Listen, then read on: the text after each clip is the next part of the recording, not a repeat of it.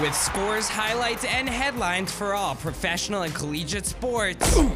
Get hyped for 107.7 The Bronc Retro's The Overtime. Welcome to The Overtime, winner of the 2023 Intercollegiate Broadcasting Systems Media Award for Best Sports Update in the country. I'm Owen McCarron on 107.7 The Bronc Retro. Out on the turf, the Cincinnati Bengals and the Jacksonville Jaguars face off for a close 4-point victory for the Cincinnati Bengals. All game, it was back and forth scoring from both the Bengals and the Jaguars, especially with the Bengals' star quarterback Joe Burrow being out. With the score in favor of the Bengals, 31-28, and 26 seconds left on the clock, Brandon McManus would kick a 40-year-old equalizing field goal.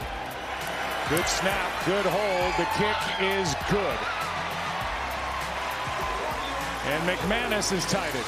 Audio provided by the NFL's official YouTube channel. But coming full circle and wrapping it all up in the end, it was Evan McPherson with a 48-yard field goal to give the Bengals a 3-point edge. He got it! Game is over. One of the most entertaining games of the season. Audio provided by the NFL's official YouTube channel. The Bengals grabbed their win 34-31 and increased their record to 6-6. The Pacers get a revenge win against the Boston Celtics, 122-112 points after losing to them earlier this November. Easily one of the biggest contributors of the day was Tyrese Halliburton, with 40 minutes played, shooting 55% from the field goal with 26 points, 10 rebounds, and 13 assists. And if my math adds up, that's a triple-double. Inbounds to Halliburton. They've still got plenty of time. 7 on the timer. Halliburton trapped. Off-balance three. And he puts it in! And he traps it forward!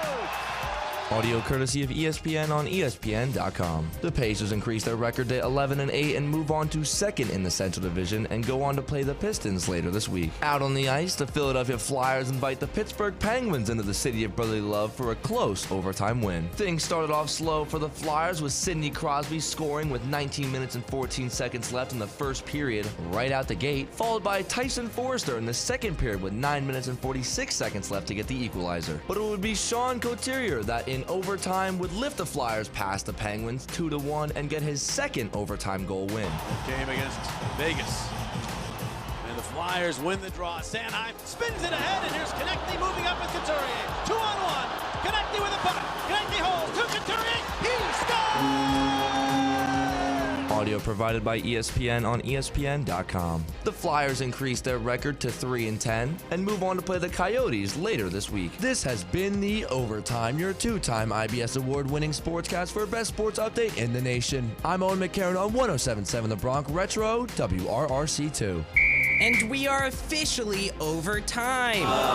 Before you start throwing punches, know that you can listen to all past and future episodes of The Overtime at 1077thebronc.com/overtime. Just click on your podcasting platform of choice. Let's get back into the music that made the 50s, 60s, 70s, 80s, and 90s only on 1077 The Bronc Retro.